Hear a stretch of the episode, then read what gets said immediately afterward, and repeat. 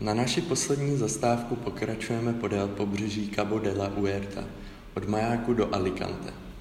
Celkově je to relativně rovné pobřeží, protože, jak bylo popsáno na předchozí zastávce, se shoduje se směrem geologických vrstev. Geomorfologická struktura vlnových plošin a mikroútesů plošin je značně rozvinutá, nicméně zátoky se objevují víceméně pravidelně. Někdy jsou hluboce zařízlé a proto lépe chráněné před příbojem. Naším cílem na této zastávce je vysvětlit původ těchto zátok. Tato zastávka se nachází přibližně osm set padesát metrů od té předchozí, kousek od Cala Palermo. Nacházíme se na mírně vyšším vybetonovaném bodě s číslem dvacet jedna a díváme se na moře. Pod námi vidíme malou zátoku, které stále prochází formování, na které charakteristiky vysvětlují její původ a možný vývoj můžeme poukázat. Nejvíce evidentní je větší počet trhlin a zlomů než v sousedních částech. Směry trhlin jsou uskupeny do dvou částí po dvou směrech. Tím pádem se tyto trhliny navzájem překřižují a technicky se jim říká kombinované trhliny.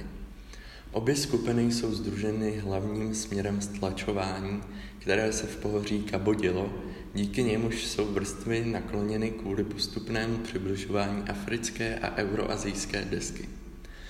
Právě touto spojovací sítí se přenáší mořská voda, která naráží na materiál, jenž díky většímu podílu odkrytému povrchu rychleji zvětrává. Příboj odstraňuje a drtí nesoudržný materiál, takže eroze probíhá vždy o něco rychleji než v malých zátokách. Jak se ale zátoka zvětšuje, příboj v něm ztrácí svou energii. Nakonec se zátoka stabilizuje a stává se akumulační oblastí, kde mohou vznikat malé pláže. Za nějaký čas se všechna místa s trhlinami stanou zátokami, které se taky sdruží a sformují ještě do větších pláží, nechávajíc odkryté pouze nejméně zlámané a nejvíce odolné oblasti. Samozřejmě, pokud desky budou pokračovat ve stlačování a zvedání útesů, objeví se nové skupiny spojů nebo se zaktivují ty staré, což usnadní proces eroze. Důležitost této zastávky spočívá v tom, že formu pobřeží určují tektonické struktury. Tam, kde je více trhlin, je upřednostňován erozivní vliv moře. Současně uspořádání zátok je sledováno a kontrolováno.